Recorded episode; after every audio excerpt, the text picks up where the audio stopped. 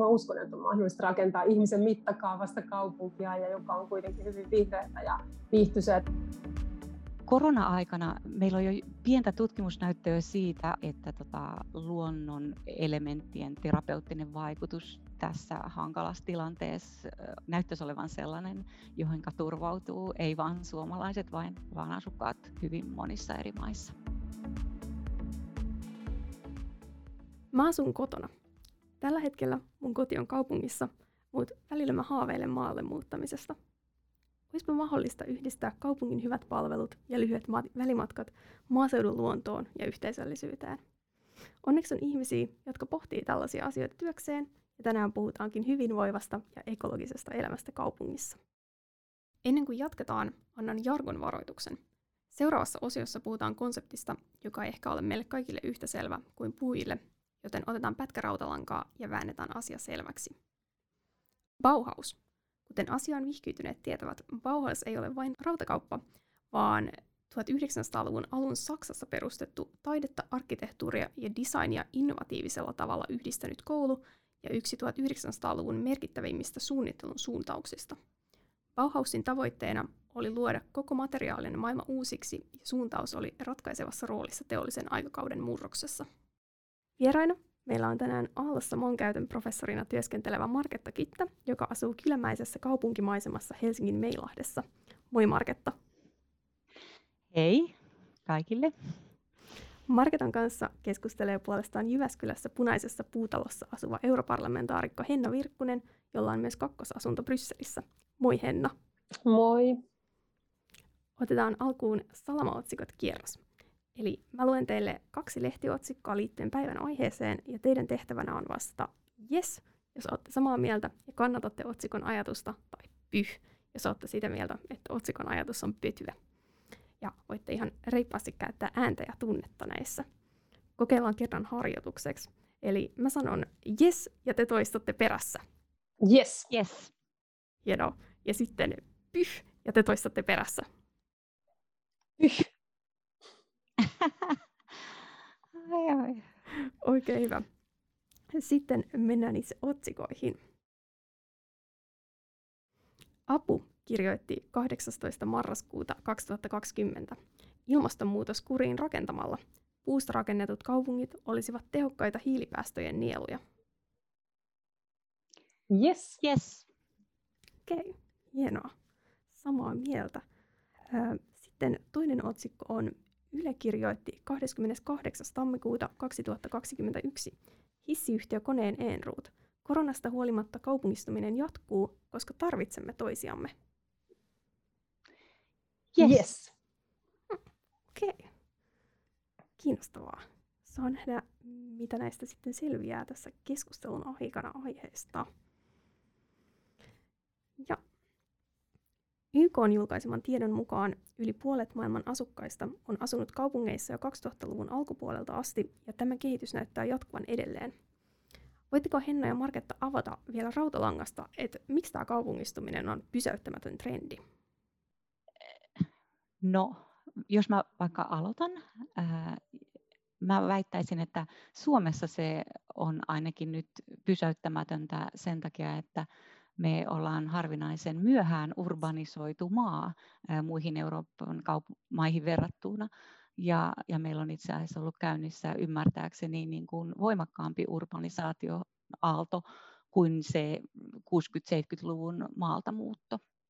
Ja tätä on kyllä tosi vaikea pysäyttää, eikä korona sitä varmaankaan olennaisesti hetkauta.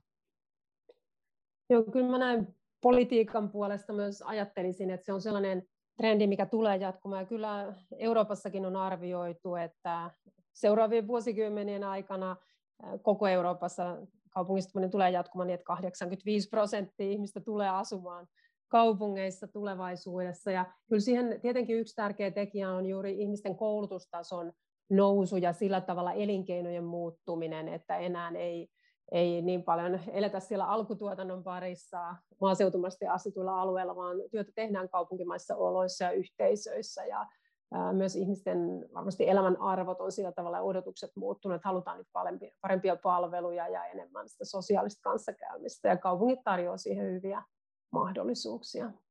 Mutta mä sanoisin, että koulutustaso ja työn muutos on ollut ne tärkeät tekijät tässä. Okei, 85 prosenttia. Se onkin aika paljon. Marketta, sun tutkimusryhmässä te tutkitte sitä, mitkä asiat kaupungeissa edistää ihmisten terveyttä ja hyvinvointia. Kerro, minkälainen ympäristö siis on ihmiselle paras?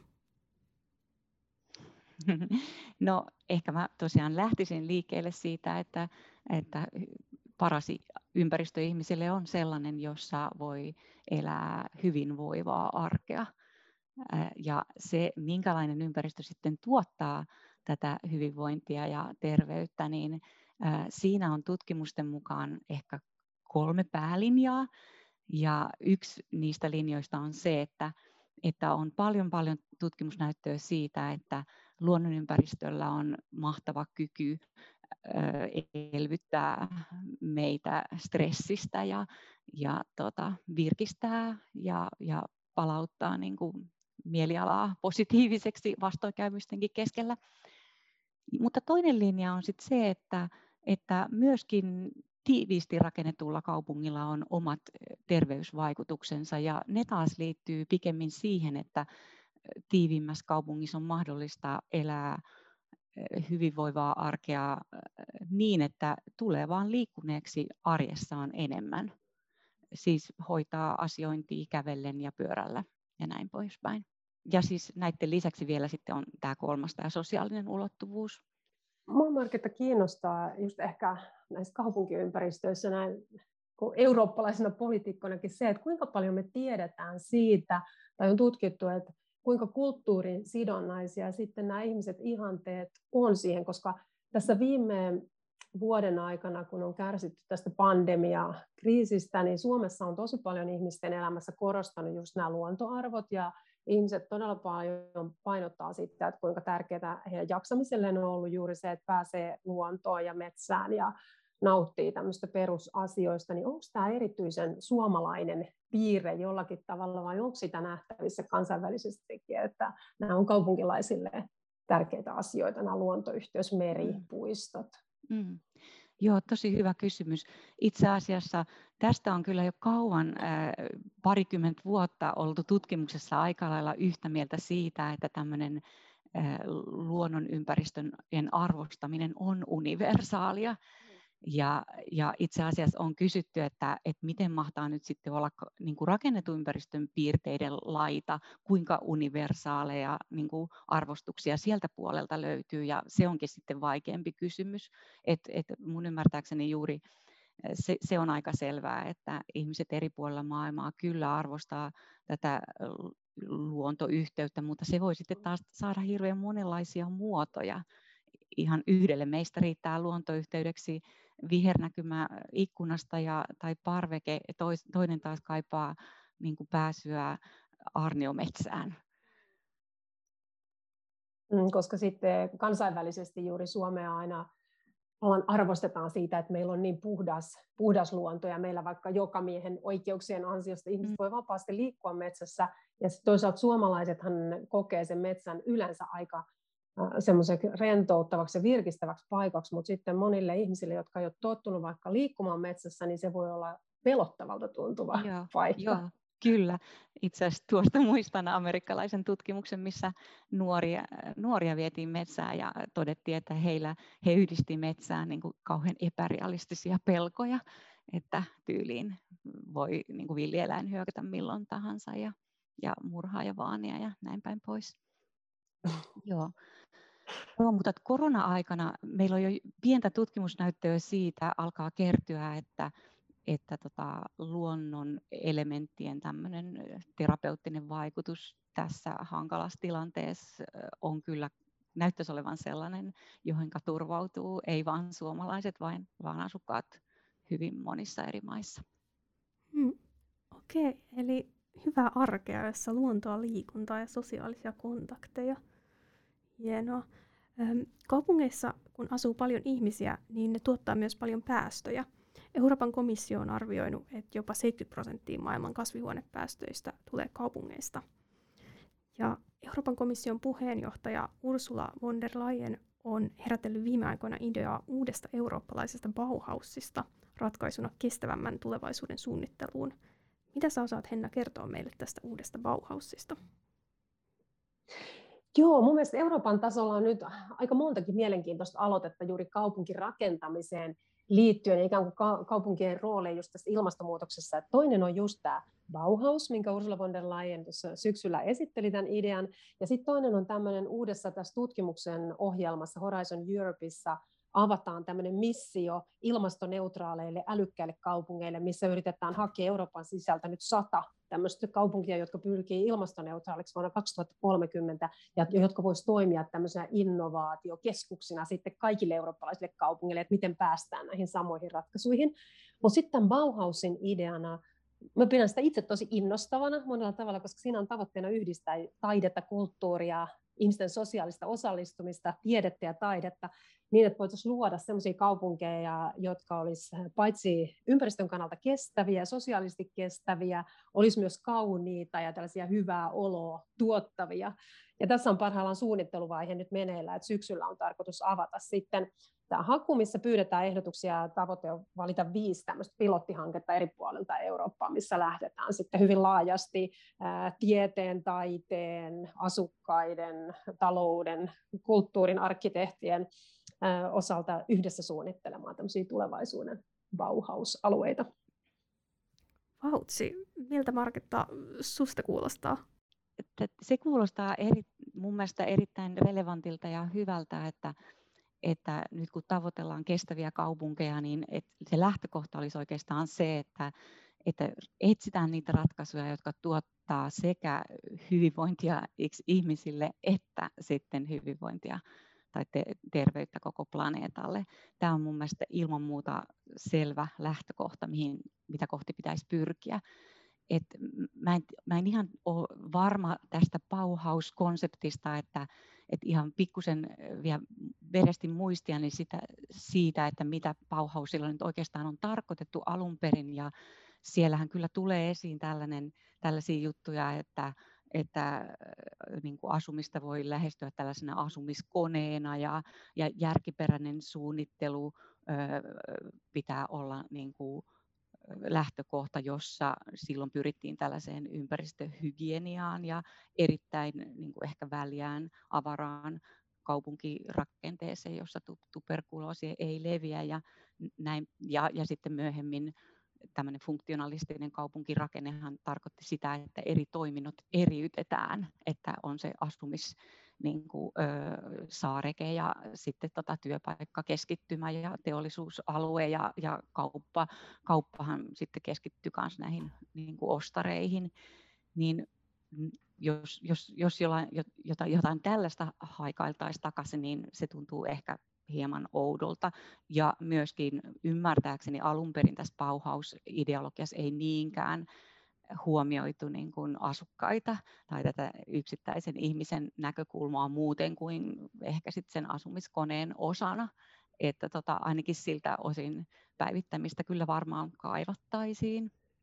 Joo, varmasti ei voi olla niin, että tämä Bauhaus olisi ikään kuin jatkoa tälle Weimarissa silloin sata vuotta sitten perustetulle taidekoululle, mikä oli tämä Bauhaus ja missä lähdettiin suunnittelemaan tämmöistä tulevaisuuden ikään kuin rakentamista, mutta toki siihen aikaan ihanteet oli kovin erilaisia, niin kuin suomalaisestakin siitä arkkitehtuurista ja kaupunkisuunnittelusta tiedetään, että meillä on ollut näitä erilaisia vaiheita sitten, ja tota, tässä olisi niin tavoitteena ikään kuin luoda nyt semmoista tästä ajasta tulevaisuuteen kestävää uuden tyyppistä kaupunkirakennetta, että en tiedä kuinka onnistunut sitten brändi, tämä Bauhaus sinänsä oli, mutta se on ehkä saksalaisille semmoinen tutumpi Ursula von der Leyen sieltä taustastaan tämän lanseeras ja meille kaikille muille ei ehkä niin, niin tuttu, mutta mun mielestä tämä konsepti sinänsä on tosi mm. tervetullut ja tärkeä, että pyritään tämmöiseen kestävän kehityksen mukaisiin tulevaisuuden kaupunkeihin. Että kestävässä kehityksessä on hirveän tärkeää, että muistetaan nämä kaikki kolme ulottuvuutta, että sen pitää olla ympäristön kannalta kestävä, mutta sen pitää olla myös taloudellisesti ja sosiaalisesti kestävä. Että just tämä ihmisten osallisuus ja uudet innovaatiot, miten niitä tuodaan tähän, niin mm. on tärkeä elementti. Joo, tästä on vaikea olla eri mieltä. Mutta varmaan tässäkin tulee se, että kyllähän meillä eri puolilla Eurooppaa on hirveän erilaisia mahdollisuuksia ja haasteitakin siinä. Ja varmasti on jonkin verran, vaikka tuossa Marketta kertoi siitä, että mun mielestä tämä luontoyhteys on semmoinen hyvin universaalikin asia, että sitä kaivataan, mutta se varmaan vähän eri lailla näkyy sitten kuitenkin kansallisissa tämmöisissä asumisen ihanteissa, että, että varmaan ei voi olla niin samanlainen joku eurooppalainen asumisen konsepti, että siihen tosi paljon vaikuttaa sitten tämä, tämä erilaiset alueet ja kulttuurit, mitä meillä on. Mm. Mutta esimerkiksi Suomesta voisi olla jotain sellaisia asioita, mistä muut voisivat oppia, kuten esimerkiksi tämä Helsingin kaupungissa harjoitettu sekoittamispolitiikka on mun mielestä aikamoinen innovaatio ja, ja siitä on selvästi, tai se on ollut hyvin onnistunutta siis se, että, että sekoitetaan erilaisia asumis, asumisen hallintamuotoja ja erilaisia niin kuin, sosioekonomisia ryhmiä samoille alueille, jopa samoihin taloihin. Mm, joo, ja se on semmoinen, mitä Suomessa pienemmätkin kaupungit pyrkii toteuttamaan tänä päivänä, että vielä 60-70-luvullahan se oli erilainen se tilanne, että silloin rakennettiin näitä puhtaasti vaikkapa vuokra-asumiseen perustuvia mm. lähiöitä, missä tuli sitten paljon ongelmia. Nyt yritetään se, tosiaan tuoda näitä erilaisia asumismuotoja yhteen. Ja sitten myöskin se, että ei ole välttämättä puhtaasti enää asuinalueita ja työpaikka-alueita. Että esimerkiksi kaupungeissa on tärkeää se, että ei olisi pelkästään sellaisia alueita, missä on vain työpaikkoja, koska ilta-aikaan ja viikonloppuisin, jos ne on täysin tyhjillään, se tuo paljon turvattomuutta siihen ympäristöön. Joo, toi olisi juuri sitä niin funktionalismisen kaupunkirakenteen ideaalia, että eri toiminnot eriytetään, ja, mutta mun mielestä se on hyvin, aika, se oli aika niin järky, niin kuin kaupunkirakennetta aika pahasti tuhoava idea, ja, ja se on jo, ilman muuta johtaa siihen, että että välimatkat tulee pitkiksi ja, ja on tavallaan mahdotonta elää sellaista lähiarkea, jossa niin kuin, ää, asiat saavutetaan helposti kestävillä kulkumuodoilla, aktiivisilla mm. kulkumuodoilla, kävellen pyörin. Mm. Joo, mä itse tykkään jotenkin semmoisesta kaupunkisuunnittelusta ja rakentamista, mikä on sillä ihmisen mittakaavassa, että siinä jollakin tavalla se ihmisen niin kuin, liikkuminen on siinä keskiössä ja jotenkin se otetaan huomioon kaikessa, että se ei ole valtavaa tämmöistä niin kuin, valtavan jotain monumentaalista ja hirveän pitkien etäisyyksiin perustuvaa se rakentaminen, vaan sillä, että se on niin saavutettavaa siitä ihmisen jokapäiväisen elämän näkökulmasta. Mm, joo, Tosin sitten pieni ristiriita on siinä, että, että siis ne palvelut ei voi olla lähellä, jos se yhdyskuntarakenne on liian, sanotaanko, että liian inhimillinen tai liian, liian väliä.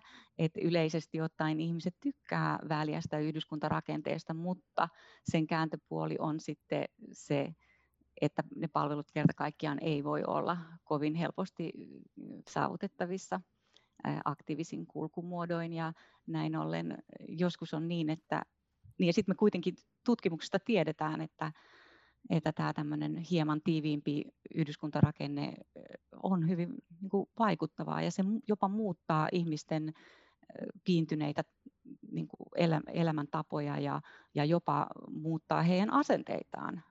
Mutta täytyy pyrkiä löytämään sellaisia tarpeeksi tiiviin yhdyskuntarakenteen toteutusmuotoja, missä yhdistyy sitten mahdollisimman niin kuin vihreä rakentaminen ja mahdollisimman inhimillinen niin kuin kokemuksellinen mittakaava.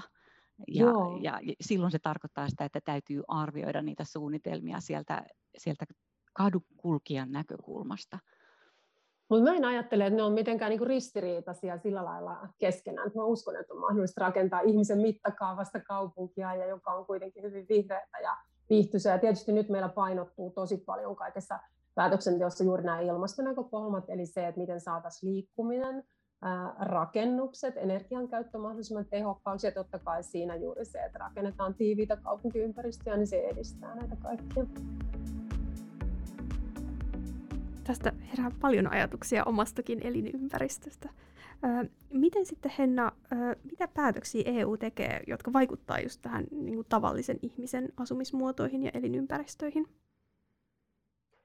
Kyllä mä ajattelen, että nämä tosi isot kaikki politiikat, niin ne kyllä suoraan kohdistuu tietysti sit siihen kaupunkeihin hyvin vahvasti. Et ehkä semmoinen isoin sektori meillä tällä hetkellä, missä näitä muutoksia tarvitaan, on just liikenteeseen liittyvät asiat, koska mm. liikenne on ainoa sektori, missä päästöt on vain kasvaneet siihen vuoteen 1990 verrattuna, ja ihmisten liikkuminen kasvaa koko ajan. Et toki nyt pandemian aikana tässä on ollut iso muutos, ja mä uskon, että osa näistä muutoksista varmaan jää pysyväksi, että tietynlainen etätyöskentely tulee lisääntymään ja ehkä tämmöinen turha liikkuminen tulee jäämään pois, mutta joka tapauksessa liikenteessä tarvitaan tosi paljon erilaisia ratkaisuja, että miten pystytään siirtymään vähäpäästöiseen liikenteeseen ja kaupungit on siinä ihan tietenkin avainasemassa. Energian osalta tehdään taas uusia päätöksiä, että miten pystytään lisäämään just uusiutuvan energian käyttöä, miten lisätään energiatehokkuutta kaiken kaikkiaan. Rakennuksilla on tosi iso rooli, peräti 40 prosenttia Euroopan energiasta menee rakennusten lämmittämiseen ja sen takia tämmöinen peruskorjausten vauhdittaminen, niin se on tärkeästi EUn agendalla. Sitten tietysti ihmisten kuluttamisella on iso rooli. Meillä on uudet jätelainsäädännöt tulossa voimaan, missä lisätään juuri kiertotalouden osuutta, eli tavoitteena, että jatkossa oikeastaan enää ei kaatopaikalle menisi mitään jätettä penkkaa, vaan kaikki pystyttäisiin kierrättämään ja uudelleen käyttämään. Siinähän kaupungit on myös ihan avainasemassa. Ja sitten tuossa aikaisemmin puhuttiin, että ihmisten elämän kannalta, kuinka tärkeää ja hyvinvoinnin kannalta tämmöinen luontoyhteys, niin myös tässä Euroopan unionin uudessa biodiversiteettistrategiassa, niin siinä kiinnitetään myös huomioon näihin myös niin kaupunkimaisiin puistoihin ja siihen, että meidän pitäisi pystyä tätä biodiversiteettiä myöskin sit ylläpitämään kaupunkirakenteissa eri tavoin. Että kyllä on tosi paljon näitä politiikkoja nyt meneillä ja uudistuksia, mitkä koskettaa sit kaupunkia, mutta kyllä mä sanoisin just, että liikkuminen, asuminen, kuluttaminen, nehän ne on, mistä tota, näitä ilmasto- ja ympäristövaikutuksia tulee ja näihin kaikkiin. Euroopan tasolla kyllä lainsäädäntö on, on olemassa ja tulossa.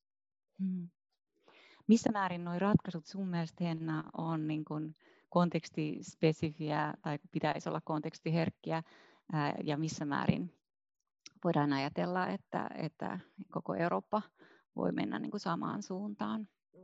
No kyllähän nämä on semmoisia isoja eurooppalaisia tavoitteita, että yleensä asetetaan erilaisia prosentuaalisia tavoitteita, mihin pitää Euroopan päästä. Että se isoin äh, tavallaan niin kuin tekijähän tässä on se, että Eurooppa pyrkii olemaan ilmastoneutraali vuonna 2050, ja oikeastaan siitä lähtee sitten kaikki nämä alatavoitteet, mitä se tarkoittaa, paljonko energiantuotannossa pitää vähentää päästöjä, paljonko liikenteessä, ja sitten sitä pitää jakaa eri liikennemuodoille kiertotalouden osalta just, että paljonko pitää pystyä jätteen tuotantoa vähentämään, ja tota, että siitä oikeastaan lähtee nämä kaikki hyvin laskennallisesti mutta suurin osahan näistä on just tämmöisiä direktiivimuotoisia, eli se tarkoittaa sitten, että jäsenmaat sitten itse, niille tulee semmoinen tietty puitteet, minkä sisällä pitää toimia, mutta ne pystyy sitten tekemään niitä itselleen sopivampia ratkaisuja tämän sisällä ja tekemään lainsäädännöt sen mukaisesti.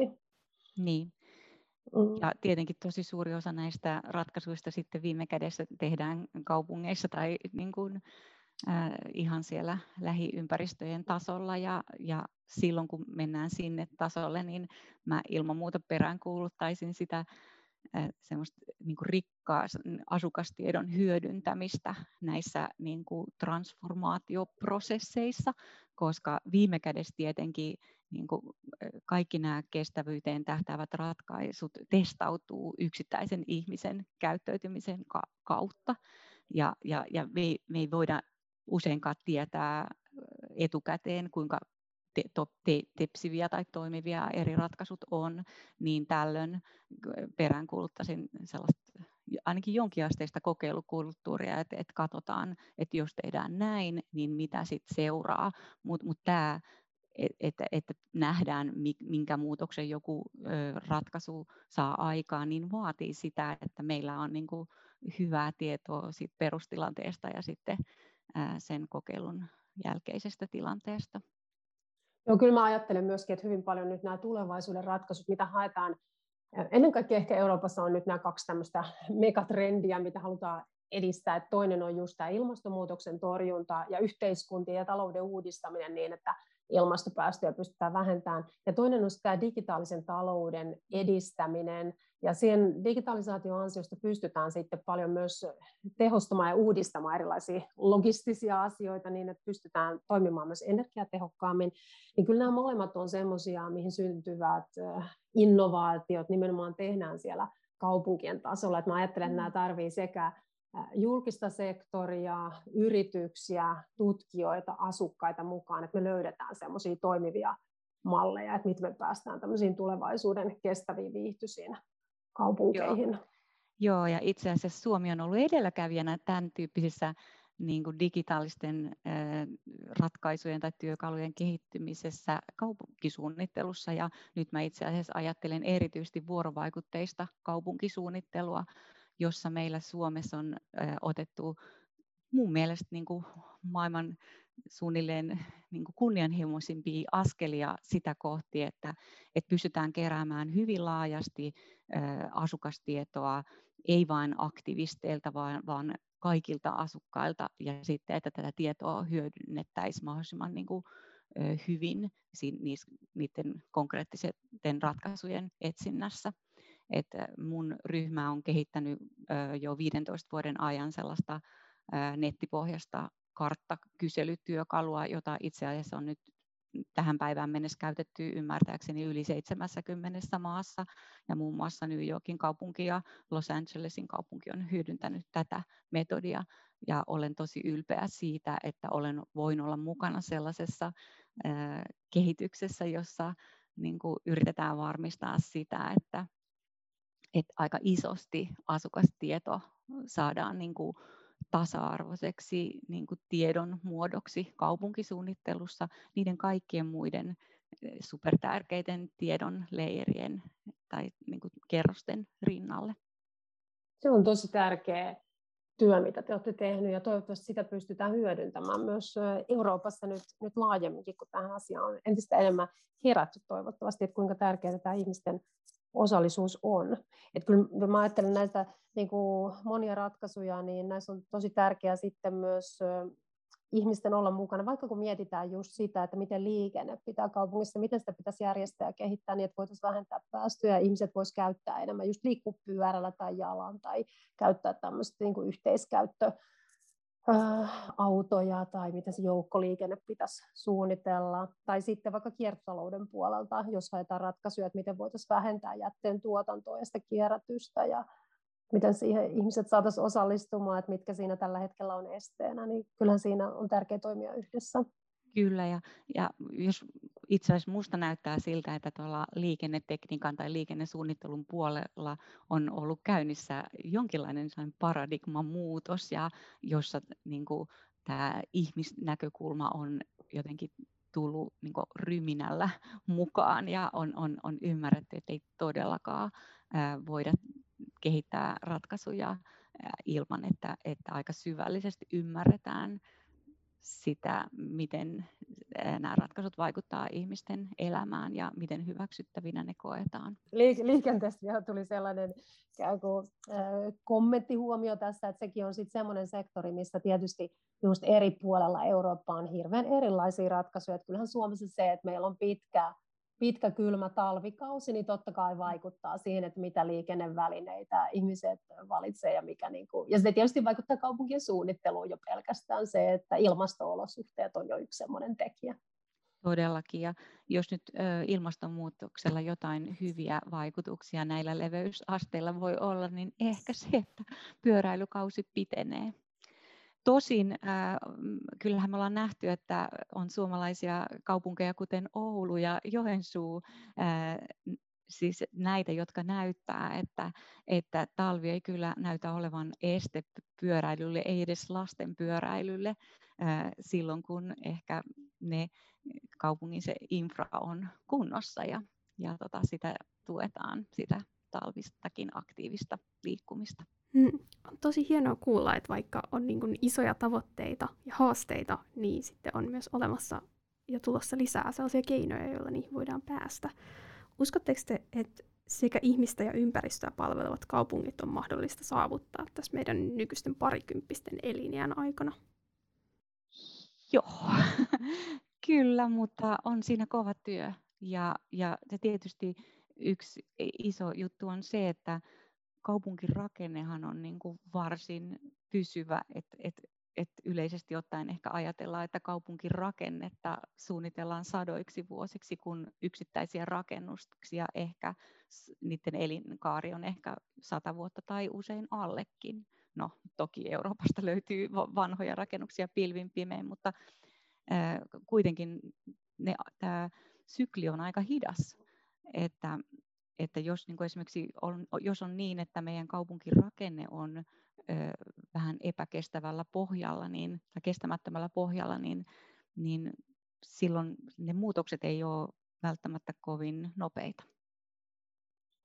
Kyllä mä, mä uskon, että me tullaan saavuttamaan nämä, nämä tavoitteet. Et jotenkin mä, mä luotan aina itse tosi paljon niin kuin tutkimuksia, tieteen ja uusien ratkaisujen voimaan. Että kyllä mä uskon.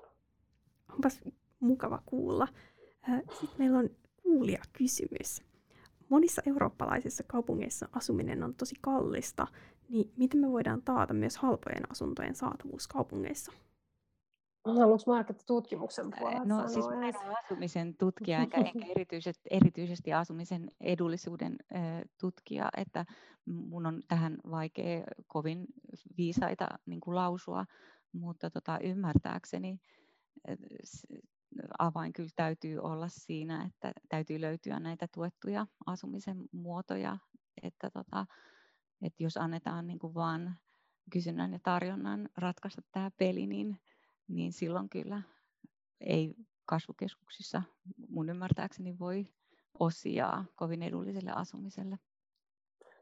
Mä luulen, että tämä on aika paljon myöskin tämmöinen, jos ajattelee Eurooppaa, niin aika lailla kansallisesti myöskin eroava asia, että eri maissahan on hirveän erilainen tämä asumiseen liittyvä niin kuin politiikka kaiken kaikkiaan ja verotukseen ja rahoitukseen liittyvät kysymykset, että jotkut eurooppalaiset kaupungit ne on vaan niin kuin tosi kalliita asua, mutta sitten ei läheskään kaikki ole. Et siinä, siinä kyllä on tosi monta tämmöistä mm, verotuksen ja rahoituksen kerrosta, mitkä kansallisesti sit vaikuttaa tähän asiaan, mutta totta kai se on tärkeää huolehtia sitten, että näitä kaupunkeja myös rakentaa riittävästi, että jos niihin on iso kysyntä, että siellä olisi riittävästi tarjolla, tarjolla mm. asumista. Mutta tämä pandemia-aikahan on tosi monessa kaupungissa rajusti muuttanut tätä tilannetta, koska ihmiset, joilla on ollut ehkä kaupunki asuntoja, että he on ollut työssä siellä ja on siirtynytkin etätyöhön, niin nythän monessa kaupungissa on tosi iso ongelma se, että ihmiset on tota, siirtyneet kaupunkiasunnoista muualle, jotka on ollut vuokralla esimerkiksi kaupunkiasunnoissa ja niissä ammottaa asunnot tyhjinä tällä hetkellä.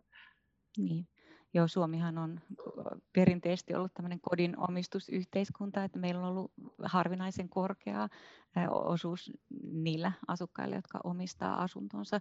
Et onneksi tähän on saatu näitä vaihtoehtoja asumisoikeus- ja vuokra-asumista jo niin kuin sitten viimeisinä vuosikymmeninä. Mutta ehkä vielä palaisin siihen tässä, tämän kysymyksen kohdalla, että, että silloin kun tätä edullisempaa asumista kehitetään, niin niin mun mielestä se, se sekoitettu asuntopolitiikka, mitä me, mistä puhuttiin jo aikaisemmin, on, on yksi hyvin tärkeä periaate, että, että siitä ei, ei synny hyvää kaupunkia, jos, jos ne eri, eri hintasta asumista tavallaan keskitetään eri alueille. Siihen en usko ollenkaan. Okei, kiitos vastauksista. Ja vielä ennen kuin lopetetaan, niin mua kiinnostaa kuulla, että mikä on teidän lempikaupunki Euroopassa ja miksi? Mulla on aika helppoa. no mä rakastan kaikkia äh, lähtökohtaisesti hollantilaisia kaupunkeja, mutta ehkä aivan erityisen ihana on Utrecht. Äh, siksi, koska se on, se on aivan kävelijän ja pyöräilijän paratiisi. Ja, ja se on myös semmoisen kulkijan paratiisi, joka nauttii niin kuin just tällaisesta inhimillisestä kaupunkikuvasta ja, ja värikkäästä elävästä kaupunkielämästä. Mä tykkään näistä mun omista kaupungeista, missä mä asun tosi paljon. Eli mä, tota, tykkään Jyväskylästä, mikä on mun kotikaupunki. Tämähän on tosi pieni kaupunki, mutta täällä on kyllä silleen kaikki kaikki mitä tarvii, mutta ne on sillä lyhyen etäisyyden päässä. Tämä on tämmöinen tosi kompakti ja luonnonläheinen paikka. Sitten isommista kaupungeista Suomessa tykkään tietysti Helsingistä tosi paljon, missä tulee myöskin paljon sitten työn puolesta ja muutoinkin asuttua ja oltua. Ja toki mulla on sitten toinen asun tuolla Brysselissä, ja Brysselihan kaikki moittii, kuinka kauhea se on, mutta kyllä mä itse tykkään myös Brysselistä hyvin paljon, että kyllä kaikissa kaupungeissa on mun mielestä yleensä tämmöisiä kivoja puolia, kun ne vaan, vaan löytää. Tykkään itse näistä kaupungeista, missä saan asua. Okay. Se on hyvä tilanne sitten. Joo. Ehkä mäkin voisin vielä vähän hehkuttaa suomalaisten kaupunkien ihanuutta, että itse asiassa mä jotenkin ajattelin, että nyt tuo kysymys tarkoitti ulkomaisia kaupunkeja, että kyllä mä väittäisin, että aika vaikea löytää niin kuin sellaisia kaupunkeja mistään maailmasta, jossa olisi yhtä helppoa elää sitä hyvinvoivaa ja sujuvaa arkea kuin suomalaisissa kaupungeissa. Ja, ja et jos tämä on lähtökohta, niin e, ollaan kyllä aika, aika, aikamoisen hyviä asuinympäristöjä pystytty Suomessa kehittämään. Ihanaa. Ja näihin tunnelmiin, tässä oli meidän keskustelu tällä kertaa. Oli tosi kiva, että olitte paikalla. Kiitos Marketta Kyttä. Kiitos. Ja kiitos Henna Virkkunen. Kiitos Marketelle ja juontajalle. Oli tosi mukava olla mukana tässä podcastissa. Sitä monesti haaveilee lomamatkoista, mutta aika iso osa onnellisuudesta tulee siitä hyvästä arjesta. Ja kaupungit on monimutkaisia systeemejä, mutta oli kiva kuulla, että tavallisten kaupunkilaisten näkökulmia otetaan enenevissä määrin huomioon.